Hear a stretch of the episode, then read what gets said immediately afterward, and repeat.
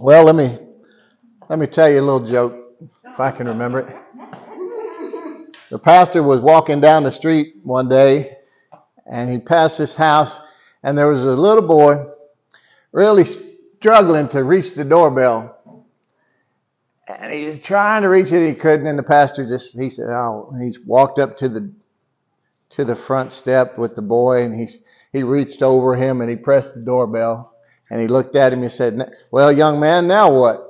He said, Now we run. Hallelujah. Father, thank you for this awesome day that you've given us. Thank you for your love and grace and mercy. Thank you that you are fun and that you are awesome, powerful, and that you are close to us and you love us so much. Thank you, Holy Spirit, for having your way in this service. If any time you want to interrupt, Lord, or lead me in any other way. Just take control. This is your church, Lord, in Jesus' name. Amen. Amen. Jeremiah 33 25, the Lord said, I have appointed the ordinances of heaven and earth. There are spiritual laws in place that govern the heavens and the earth, and they're for our benefit. But just like natural laws, like electricity and gravity, if we don't learn to cooperate with them, they can harm us. We can be working against them without even knowing it. Huh?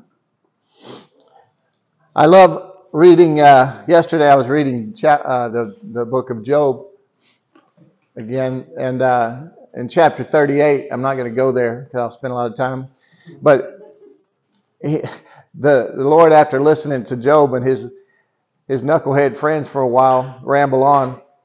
He said, Now I'm going to talk. And uh, in chapter 38, uh, first 33 verses, you read it, and, uh, and God just sort of lays out how He put all these things in order.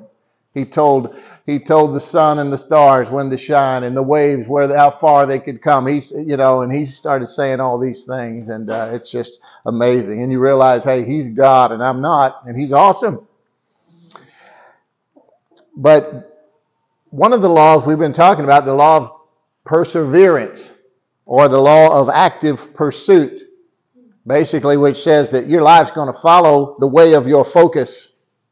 The predominant way of your thinking is going to determine your direction. Amen? There are promises attached to this law, and we've been going over some of those.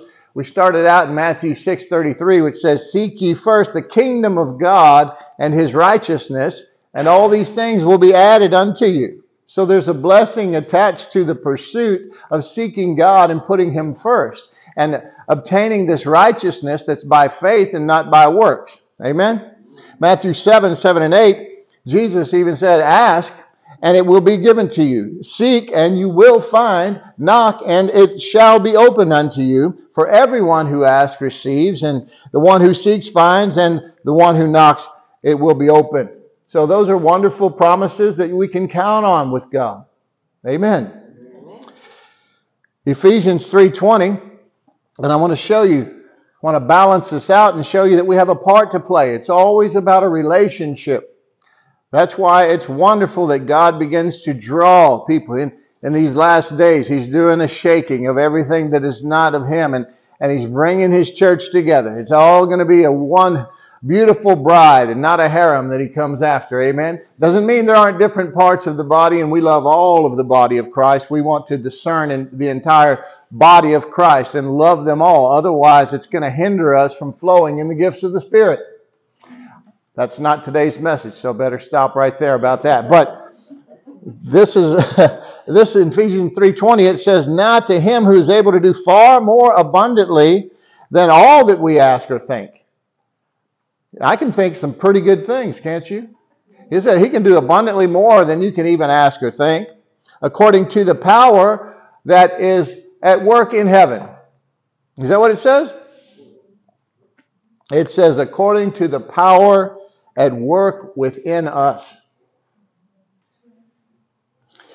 And so we're learning about our true identity in Christ. That was the big thing last week because what it is, we don't have a provision problem in the church, the body of Christ. We have an identity crisis.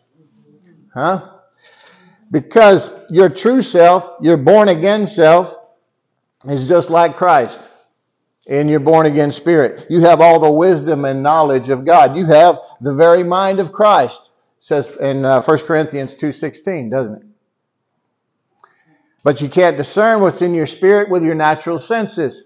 You have to go to the Word of God, which is alive and active, with the help of the Holy Spirit, the Paraclete that has been sent to come alongside you and take a hold together with you of all the obstacles and situation and struggles of this life. Hallelujah. Colossians 2 3 says, In your spirit are treasures and of wisdom and knowledge. So that's a beautiful understanding. If you if you grab a hold of that, that it's that it's a, an amazing and powerful God. He's not lacking anything, and He's He's willing. He says, My will that you be in good health and prosper, even as your soul prospers.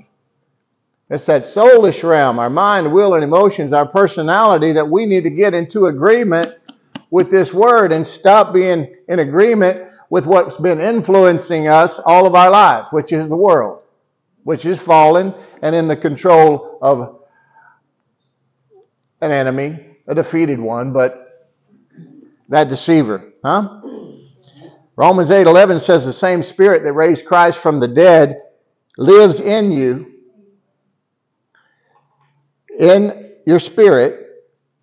So if you really believe that, the same power that raised Christ from the dead lives inside of you. If you believe that, you're going to see the sick recover. Yes? If we believe that, we will see blind eyes open. We will see the dead raised.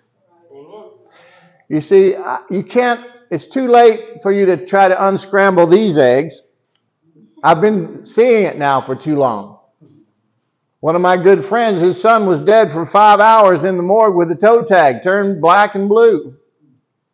Or just black, I guess.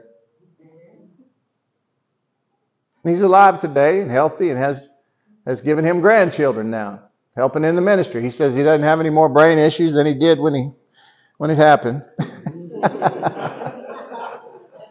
And we see this all the time. So it's true, it's real, and we just need to believe it. If we believe it, we'll see all these wonderful things. Our faith will rise up. What do we say? Rise up, stand, walk, and run. Rise up, stand, walk, and run. Because you'll have confidence in, in a wonderful Father and loving God that we serve. And you'll have confidence in the love that He has for you, and you'll have confidence, therefore, in your representation and ambassadorship on His behalf, which is what He really wants. That's why He left you behind. Amen? When He saved you. To go out and create with the seed inside of you now more baby Christians. Hmm? Just like that apple tree produces more baby apple trees. okay. So our problem, folks, are knowledge problems. That's what I'm trying to tell you. And if you'll humble yourself and receive this as a blessing, as a something to help you and not to harm you and not to be critical or to be condemning of you because God's love for you doesn't change. It doesn't matter. If you if you want to go to every doctor in town and smoke cigarettes and people say, oh, is that going to keep me out of heaven? I say, no, it just gets you there sooner.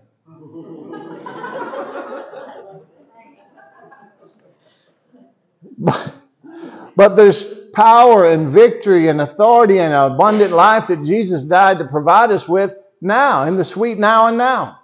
You don't have to wait till you get to heaven. He says, I'll never leave you. I'll never forsake you. You'll go boldly to Him when you get a revelation of His love for you.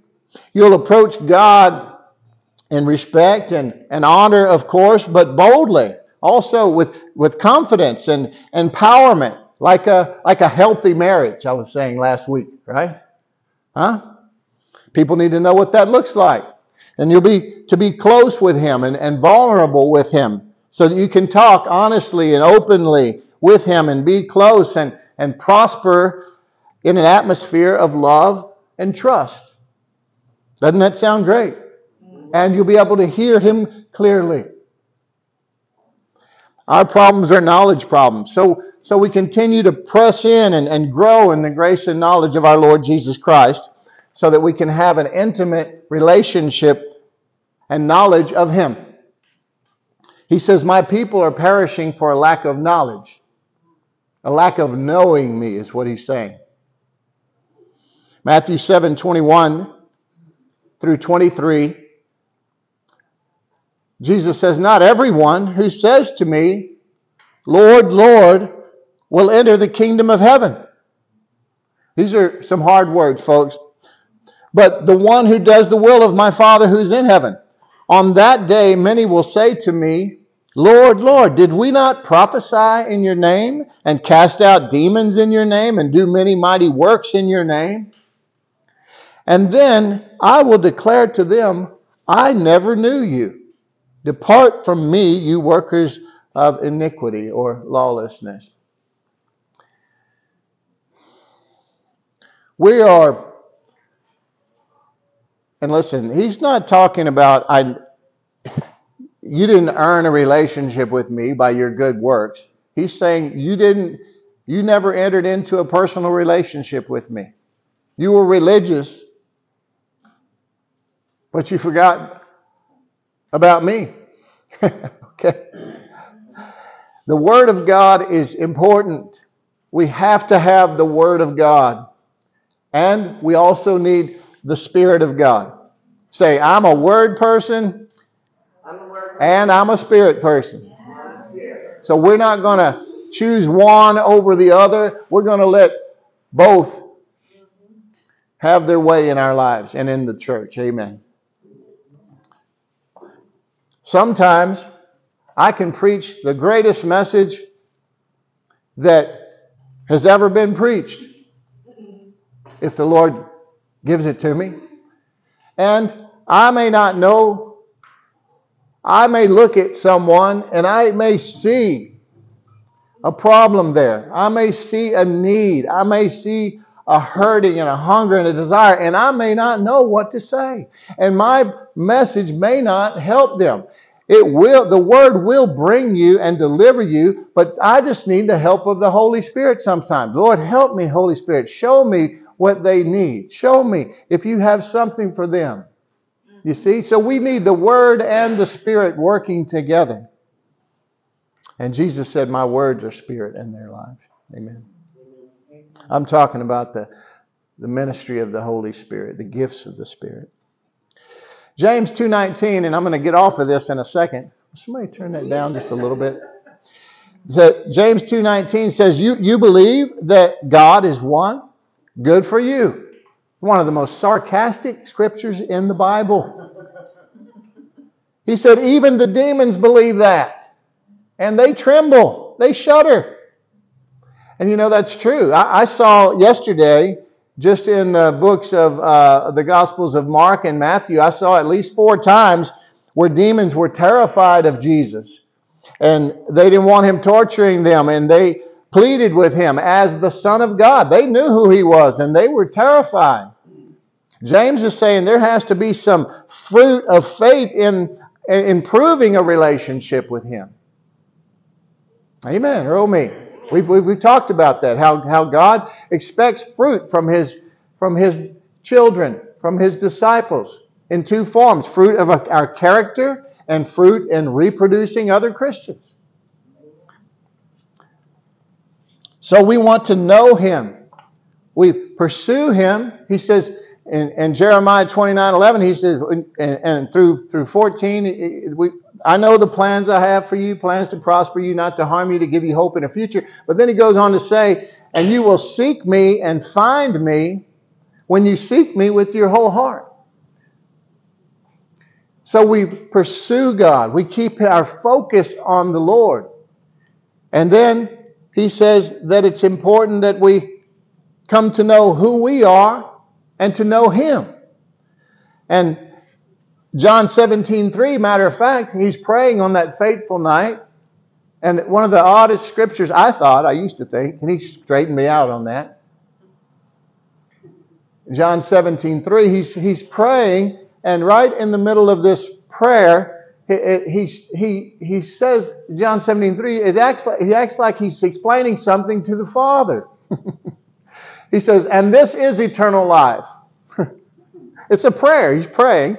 He says, that they know you, the one true God, and your Son, Jesus Christ, whom you have sent. He said, No, I wasn't explaining it to Dad. I was, I was doing that for your benefit. So there's the definition of eternal life knowing God the Father and knowing Jesus, his Son. That same word know is the, is the word they used in the original Genesis when it said Adam knew Eve and they conceived and had a child. It's, a, it's an intimate relationship with the Lord. No one can have it for you. You can't knock in the box and talk to another sinner to have a relationship with you. And I'm not picking on anybody, I'm just asking you to think about that. Amen, or oh me.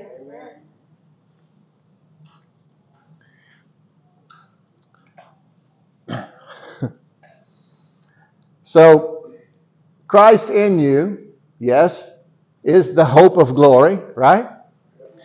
But if you don't know what that means or what that is on a personal level, then it will frustrate the grace of God. It will leave the grace of God unused. It'll leave it in that wagon train on the other side of the hill, untouched and unused. Only if you read my book do you know what I'm talking about. Amen. so we want to know him. Jesus said, My sheep hear my voice, didn't he? He didn't say you might. He said, My sheep hear my voice and they follow me. I was seeking the Lord yesterday. I was, you know, because I, I, I seek Him all week. You know, I leave here today in the parking lot. What do we have for next week, Lord? And we'll celebrate today and we'll talk about things. And, and He'll start telling me, and I'll, I'll write down words as I hear them throughout the week. I carry a clipboard and it'll be all marked up. And then I'll, toward the end of the week, I'll start circling a word here and there, you see, as it is ignited, quickened in my spirit, you see. But anyway, on Saturdays, I usually set myself apart. The only time I really don't is if I just have to do some work or if I, you know, and then every couple of hours I'll go outside and play fetch with my dog or water something just to, to get out of, out of the house. But, you know, I start off with just a, a conversation.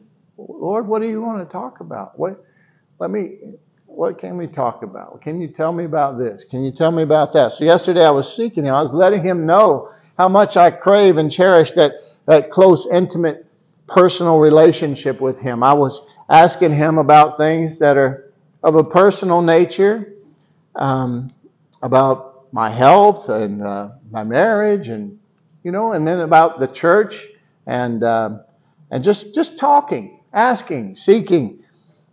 And I heard His voice, and not not audibly this time, um, but but that that inner voice of my shepherd, my my friend, my brother, my kinsman redeemer, my healer, my Savior, my God in whom I trust. Amen. And he said, all these things I'd asked him about because, why? Because they were worrying me. Mm-hmm. Yeah. And I, when I catch that, I go, I run straight to the throne with that. You see. And you know what his answer was? My grace is sufficient. My grace is sufficient. And I mean, I've preached that scripture and I've I've read it thousands of times. Yesterday, it was quickened once again in me, and he just said, My grace is sufficient for you. I began to realize that I had been magnifying the wrong things. Again. you ever done that? Huh? My focus was off of him and on my circumstances. I had, uh, and right about right about this time, And I just can tell you, the Lord has a lot of fun with me, and He has has ways. And you all know how I am about the number five, which is the number for grace, huh? And so He told me that, and it was just overwhelming to me. And I was just sitting there with Him and just enjoying that peace because I was like, yeah, it is. His grace is more than enough for everything that I need and that will come against me. I picked up my phone and I checked my emails real quick. And I, I get an email from the, the business center of the church, from the website, and from the giving and all that. Every time someone makes an offering, it comes through on the phone.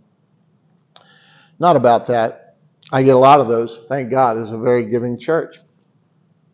And I'm, my wife and I, we, we try to outgive all of you. So it's a good thing. But I looked, and around 5 a.m., uh, an email had come in. And there, someone had paid their tithe, given their tithe, and it was $555 from a beautiful person in this church. And I, it, it had nothing to do. I began to weep. You know, it had nothing to do with the amount. I was very happy for that person because I know what that means. That's seed that God just wants so He can bless and multiply it back to them and bless it into the kingdom. And that was my prayer. I always pray both ways. Bless this into the kingdom for your work and multiply it for the salvation of souls. And bless a hundredfold return to the sower, Lord, and bless them in every way. And so I did that over all of the other emails I got that said the same thing about all of you, okay? It was just the number that was so important at this particular time because it was God was not only five, but three fives is divine grace. That's the whole Trinity getting involved, you see? And I just began to weep and praise God. And I, I prayed that blessing over the giver and the, and the offering, as I always do. And, and uh, it was just like he, it was when he first started showing me about his grace so many years ago. Go will number five and stepping on the five dollar bills and all the all the things with the fives that we had so much fun with. And we were just he was just having fun with me. Y'all enjoying this? I'm just telling you, I, I just wanted, wanted you to see how, how this relationship, how it's supposed to be. And yours isn't like mine. He doesn't want it to be. Huh? I'm a very boring person. You're very, you you might have a lot more, uh, he might enjoy your company a lot more. Not really. He loves me the most, but that's what you need to be saying too. Amen. It needs to be very personal. I once saw him in an open vision. I said sometimes you can see more clearly with your eyes closed. Amen. But I had an open vision one time years ago. He was he was just he was playing with me. He was playing ball with me. He had a ball. And he was he was playing ball with me, and it was like someone bouncing a basketball, and and uh, they're they're bouncing it around you, trying to get you into a game, you know, just having fun with you. Like you know what I'm talking about? You ever seen that? Like kids do it. Come on, come on, and and so he was doing that, and he was he had a grin on his face, and then he took the ball and he spun it on his finger like this, and I looked, and it was the globe of the world. It was the earth, and he just smiled at me so big. But we were just having fun. He was restoring my soul. Amen. Mm-hmm. Then I opened my Bible. I was still sitting there. I open my Bible here. And where I have this bookmark, my, my daughter Samantha, she gave me this beautiful leather bookmark a while back. And it says, The Lord is my strength and defense. He's become my salvation, quoting Exodus 15 2. The Lord is my strength and defense. He has become my salvation. It has a lion on it. The real lion, the lion of the tribe of Judah, not the one that tries to sound like a lion, not that mouse with a megaphone, a deceiver. Huh? And He has become my salvation. Not just the theological uh, definition that the world has assigned to salvation, which is just what Christians believe to be the deliverance from sin and its consequences. Yes, that too. But, but their other definition is what he is to me as well, which says the deliverance from harm, ruin, and loss. He is that. He's my deliverer from harm and ruin and loss. And all the wonderful eternal stuff, too. Amen. But here at the top of the page, in verse 36, I opened it because I told you also I was talking to him about, about health issues, concerns. And right there, I just opened it, and there I had circled the word healed right there. I don't remember when I did that. But to, yesterday, it was the Lord talking to me. You see what I'm saying? And then up here it says sozo, because that's what that word in the Greek is, which means healed, not only not only saved, but healed and delivered. That's part of your salvation. Amen. and right there in Luke chapter 8, where that is, it's where he's talking about the demoniac that Jesus had healed. I'm going to actually just read that today. Let's go back to Luke chapter 8 and the 26th verse. Then they sailed to the country of the Gerasenes or the Gadarenes, which is opposite Galilee. When Jesus had stepped out on land, so he came across across this body of water, and when Jesus had stepped out on land, there met him a man from the city who had demons. I want to tell you, that's what he was there for. For a long time, this man had worn no clothes, and he had not lived in a house, but among the tombs. When, when he saw Jesus, he cried out and fell down before him and said with a loud voice, What have you to do with me, Jesus, Son of the Most High God? I beg you, do not torment me. How many of you know that was not that man speaking? That was the demons inside of him. For he had commanded the unclean spirit to come out of the man. For many a time it had seized him. He, he was kept under guard and bound with chains and shackles, but he would break the bonds and be driven by the demon into the desert. Jesus asked him, What's your name? And he said, Legion. Again, it's the demon speaking. For many demons had entered him, and they begged him not to command them to depart from the into the abyss. Now a large herd of pigs was feeding there on the hillside, and they begged him to let them enter there. So he gave them permission. You say, "Oh, that's so mean." He just, he just, uh, or oh, he had he had compassion on these demons. Wrong. Oh, that's so mean to that pig farmer. I don't know. I don't think so. Jesus is love. And I think they were probably sacrificing those pigs to, uh, to uh, gods that weren't gods at all. Amen. False gods. If because uh, I, I know a little bit about the area that he was in. Anyway, that's not what it's about, folks. He sent them into the pigs, and the demons came out of the man and entered the pigs, and the herd rushed down the steep bank into the land and, and lake and drowned. So they, died, and then the demons came out, and then of course they go off into arid places, etc., etc. When the herdsmen saw what had happened, they fled and told it in the city and in the country. Then people went out to see what had happened. And they came to Jesus and found the man from whom the demons had gone sitting at the feet of Jesus, clothed and in his right mind, and they were afraid. and those who had seen it told them how the demon possessed man had been healed. Then all the people of the surrounding country of the Gerasenes asked him to depart from there, for they were seized with great fear. So he got into the boat and returned. The man from whom the demons had gone begged that he might be with him, but Jesus sent him on his way, saying, Return to your home and declare how much God has done for you. And he went away, proclaiming through the whole city how much Jesus had done for him. So he he uh, he ordained this evangelist and sent him on his way, huh? Hallelujah.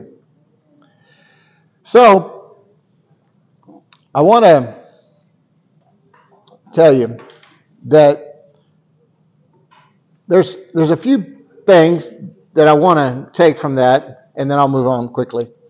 But I want to ask you a question: Why, why do people fear those those who, who do good? why do people fear those who do good? Because isn't that what happened? Because their own deeds are evil and their hearts condemn them, is what John 3 19 and 20 says. We embrace what we get used to and what we tolerate, folks, whether it's good or bad. If you don't know that, you need to think about it. But we put up with a lot of things just because they're normal to us. We're used to it. Jesus was displaying power that had never been seen to them before. And it was good, but it was unfamiliar. It was different. So they wanted him to leave.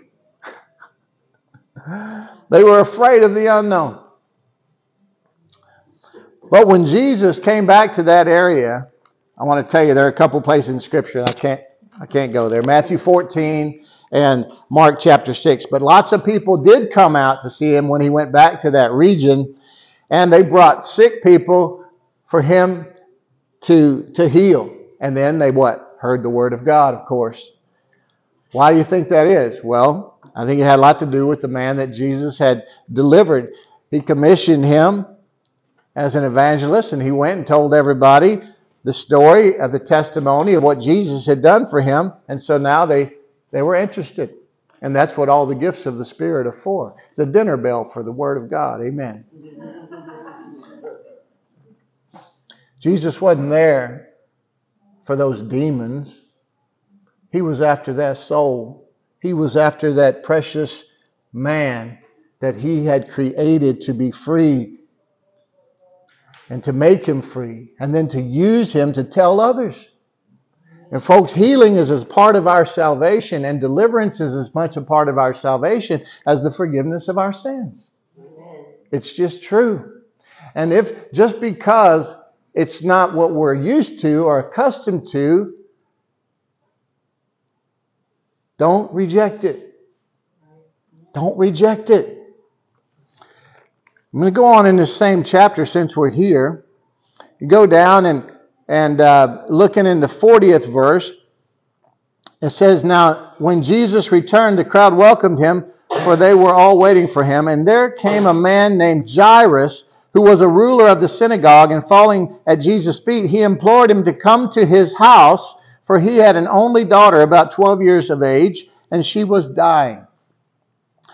And I'm going to I'm going to I'm going to push down a little bit because this is where he's he says he'll go with him and on the way and there's crowds of people around this is where he the the woman with the issue of blood touches him and is healed. He didn't know, he didn't say a prayer over her, he didn't lay hands on her. She received it from him. This is the law of faith at work, folks.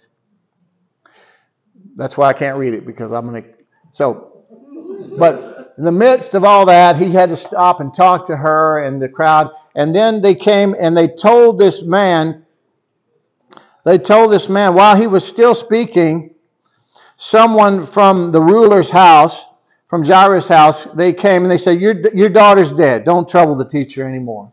It's too late. Never mind. She's, she's gone. And look what Jesus said. But Jesus, on hearing this, answered him and he told Jairus something. He said, Don't be, do not fear. Do not fear, only believe.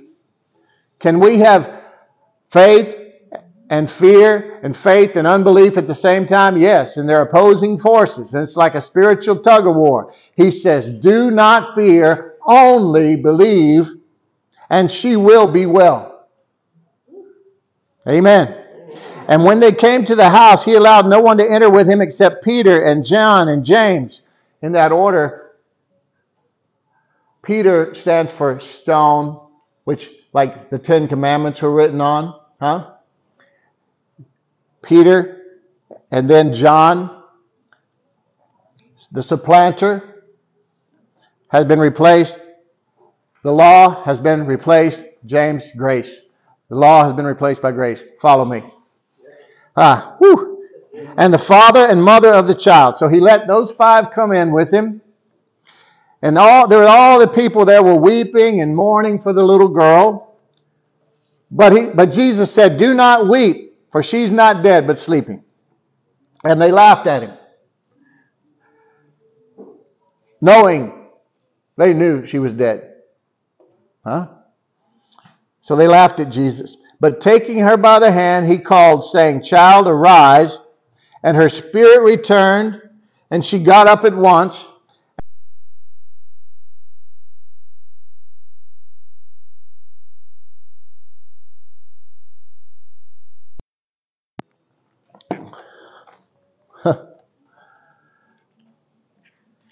This, this this is a powerful statement. Verse 50 is the one that I want you to remember if you don't remember anything else today. Do not fear, only believe. Fear is your enemy, folks. Fear is your enemy. The law of faith had healed the woman with the issue of blood. We didn't read about it. But then he addresses the, the, the enemy to Jairus because he needs this law of faith working. He needs some people believing. That's why he didn't let any of those others, mourners and criers and scoffers and laughers, go in with him. Only those who would believe. And he knew that the desire in the hearts of that mama and papa were, were good. They were hopeful. And he had told him just enough. Don't, don't, don't listen to them. Don't get scared. Just believe. She, she's going to live. And if, if I'm a dad of a 12 year old girl who's laying there dead, I'm going to say, okay, yes. Luke 10 19, Jesus said, Behold, I've given you authority to tread on serpents and scorpions. And he's not talking about bugs, he's talking about demons. And over all the power, all the works of the enemy. Huh? And nothing shall by any means hurt you. Listen, folks, fear is like a, a sneaky snake. I got some friends and they send me this silly video of this knucklehead saying he's a sneaky little snake. So creepy, I turned it off right away, but I haven't forgotten that. Because fear is like that sneaky snake. You know, I guess I was thinking of an example. Barbara and Joey, they went on a, a camping trip. They love, where's that place you go? Big Bend. Big Bend. And they stay in these, these awesome, cool trailers and, and cabins that they created out there out of different things. And they really love it out there. They, they get so excited and they spend a great time out there. But one time, I think the last time they went out there, they opened the drawer, and there's a big old snake curled up in there. Yeah. and uh, that, that snake kind of upset everything, didn't it? Yeah, yeah. and the, the lady that runs the place, she came out there and she was going to get that snake, but it had already taken off, you know. It was found out, and so it's a sneaky snake. And so it wanted to leave now that it had been found, I guess. But had it not been rid of, don't you know that that, that darn snake, it could have enjoyed all that Joey and Barbara were paying for all by himself. and deprive them, they'd been sleeping on the roof of that thing or in their, their truck, huh? yeah. Yeah. You know, the devil's the same way, folks. Yeah. He'll take, he'll take whatever you will allow him to have. He has no authority. He is a defeated foe. You're the one with the power and authority. And he's a deceiver. If he can ex- deceive you, trick you into giving him some of your authority, he'll take it. And He'll exclude you from all that Jesus has died to provide you with. The abundant life that Jesus wants you to have, to live, and to, just to be at peace and joy and love and prosper in every way spirit, soul, and body. James 4, verses 6 through 8 says, But he gives us more grace. Thank you, Lord.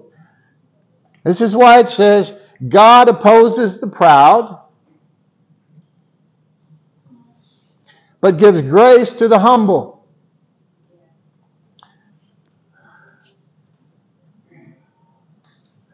I'll move on whenever you let me, Lord.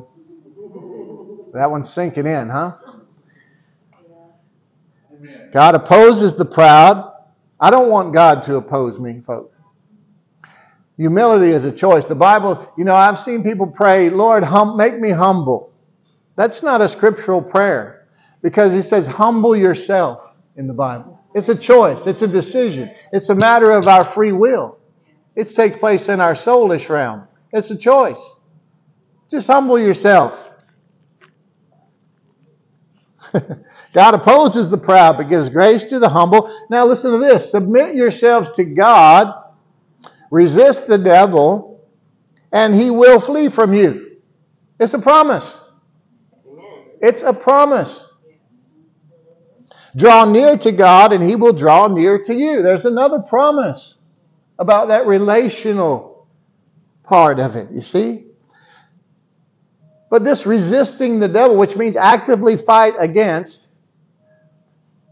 but there's too much, too much warfare in the body of Christ,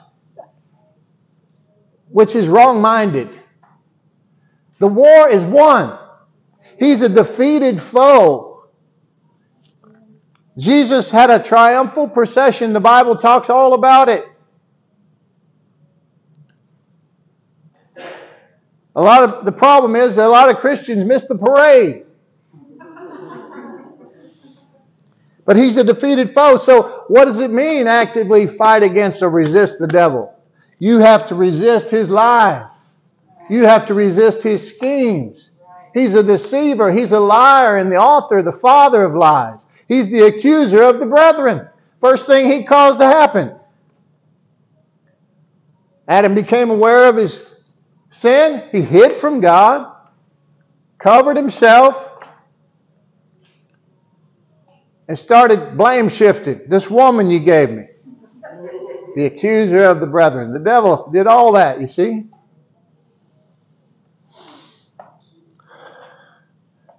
We have to resist these lies. We have to resist the fear that he wants to instill in us and believe what the Lord says and what the Lord has provided for us. We need to feed our faith and starve our fears. Fear is your enemy, and you need to see fear as a as an enemy. And not one that you need to be afraid of. one that you can whoop. One that you have only to speak to. And he will flee. You got to get it past here. I, I know you believe me because God is speaking to you.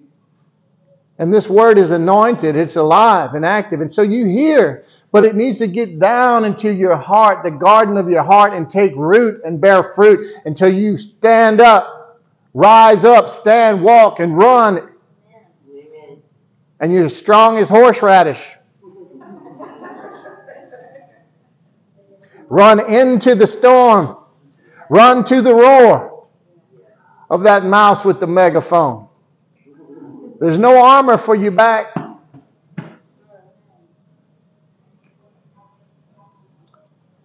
Sickness, poverty, addiction, all of the devil.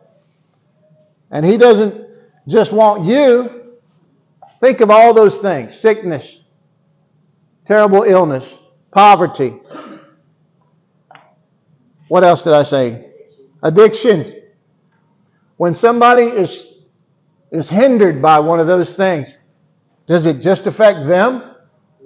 Nah. The devil's not satisfied with that. He wants the whole family. He wants all their friends. He wants everyone that cares about them. Huh? And one thing will affect all the others. The sickness is going to take the finances. It's going to take the peace and cause strife and, and turmoil. You see, it's just as hard on the caretaker as it on the, the one that's, that's suffering. You see what I'm saying? And it's all of the devil. Don't feel condemned, folks. Listen, this is not condemning. I pray. My prayer, half an hour of my prayer yesterday was, Lord, just help, help me. Help me.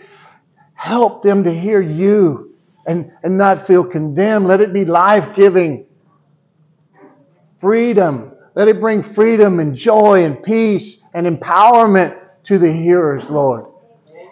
Let them know that your love for them doesn't change one bit no matter what.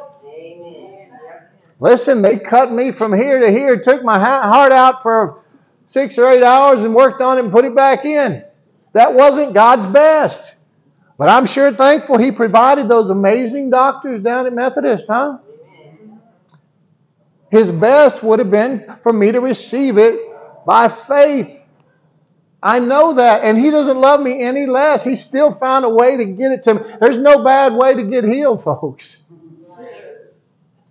Don't go throw away your medicine or your insulin. If it comes time for that, you'll know. You'll know, you'll know, you'll know. He told you, and you'll know, you'll have a knowing. I do not need that. That's when you do it. Those who have ears to hear, let them hear.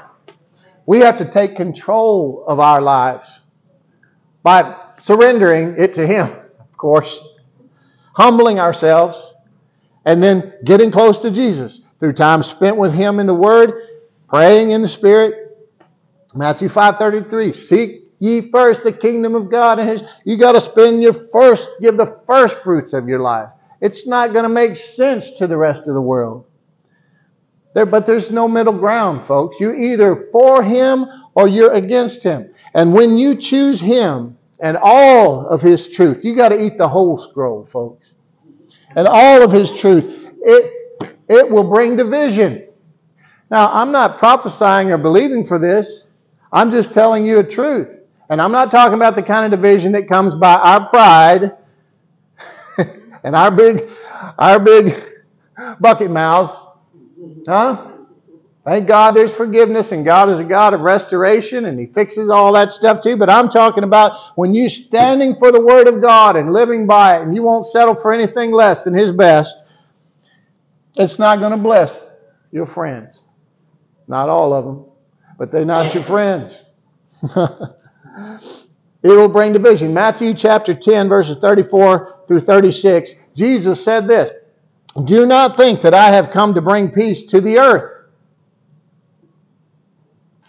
I have come not to bring peace, but a sword. For I have come to set a man against his father, and a daughter against her mother, and a daughter in law against her mother in law, and a person's enemies will be those of his own household.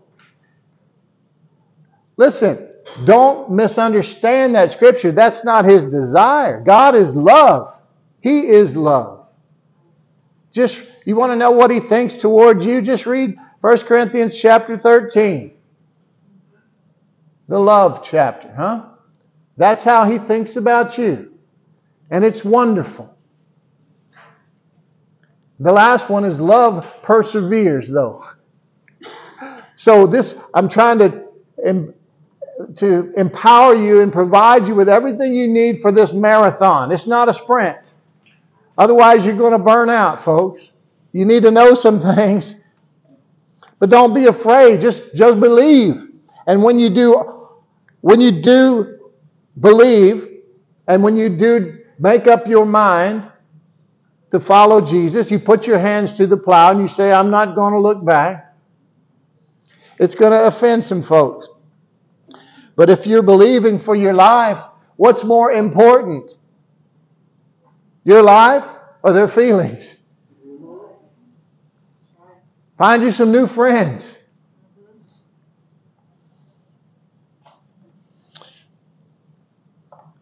You need to get those unbelievers out of the room, just like Jesus did. Listen, I love you, but I'm, I'm going to honor God in this. I'm going to stand with God. I'm going to stand believing. And if you're not going to be with me on this, I just need you to leave. Please. Amen. And watch, the Holy Spirit will come in and He will undergird you and strengthen you in that. Yes, He will. And when you do get your victory, because you will, they may not celebrate with you. Why? Because they see your victory as their failure. Yeah. I just, I just want to finish here. let's roll, let's roll, let's roll. Some of you, most of you, many of you, have been have really been burdened, huh? weary in your race today. I know, because I pray for each one of you. I know. I feel it a lot. And I get there too. Preacher's not supposed to tell you that. That's why I told you about my day yesterday, just to give you an example of the, what a true relationship looks like. Matthew 11, 28 through 30.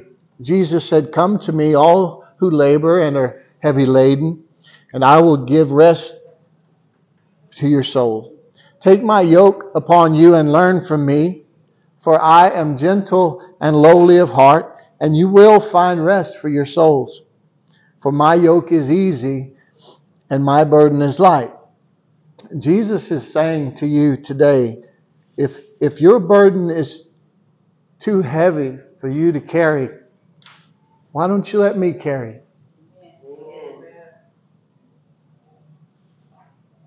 Yeah, he's talking to you. 1 Peter 5 7 says, Casting all your cares, all your anxieties upon him because he cares for you. Psalm 55 22 says, Cast your burden on the Lord and he will sustain you. He will never permit the righteous to be moved or shaken. When David wrote that, his heart was full of hurt and sorrow in a, very a personal and painful trial.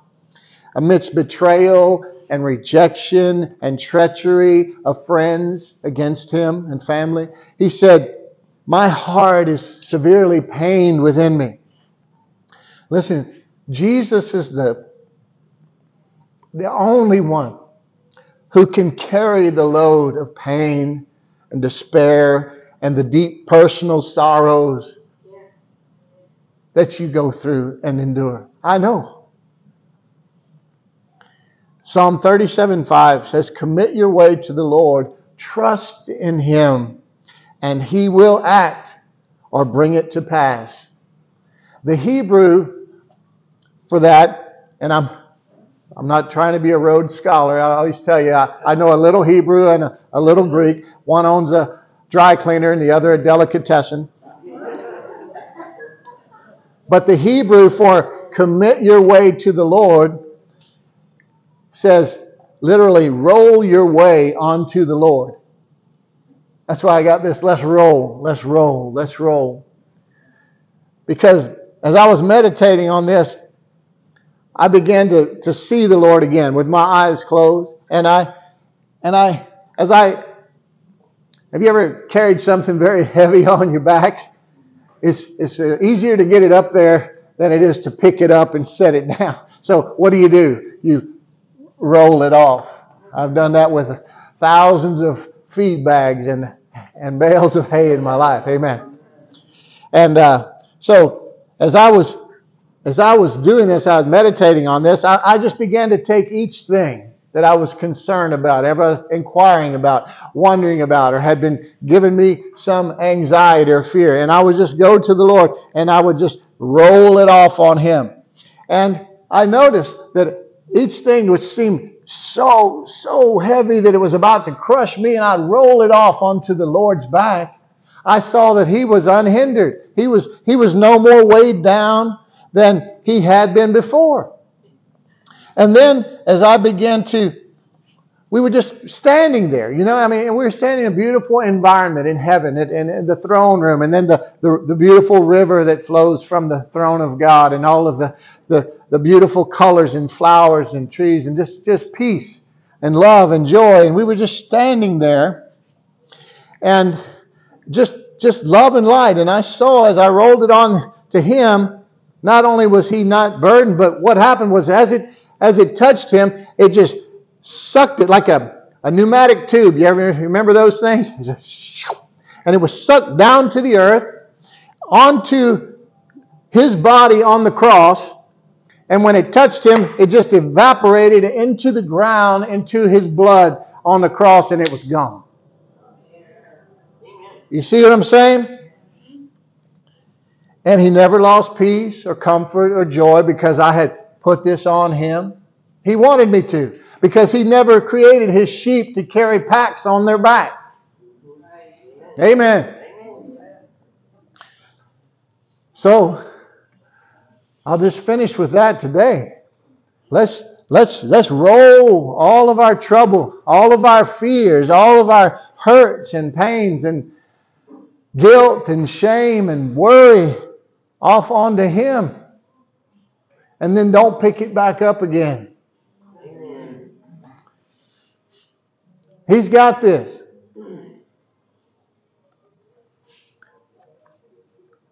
And we all stand to your feet if you can.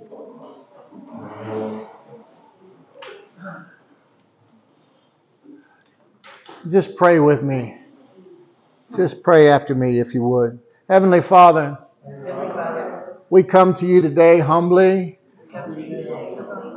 but full of boldness because we know you love us and we trust you. We just lay all of our burdens here at your feet. We, we roll them off onto your shoulders, Lord Jesus. All of our troubles, all of our sickness, all of our worry, all of our guilt, all of our shame, all of our bitterness, all of our unforgiveness. And if there be anything else, known or unknown, that is not under grace, but is part of the curse, we reject it and we give it to you. And we thank you, Lord. In Jesus' name. Amen. Amen. Give the Lord a hand clap of praise. Heavenly Father, we just thank you for this beautiful day. We thank you for all of your love and grace and mercy. We thank you for your, your freeing truth, your, your life giving liberty that comes through the revelation of your word. And we thank you that the enemy will not be able to come and steal this word from us. We will allow it to take root in the garden of our hearts and to grow up and bear fruit in our lives. We thank you for loving us. We thank you that your grace is sufficient. In Jesus' name, amen. amen. All right, we're going to finish in, in praise and worship here, and, uh, and then we'll be dismissed. Amen. He is here. Amen. Stand my child. Don't fear the flaming arrow Take my hand, my child. You will never fight alone. Draw near, my child.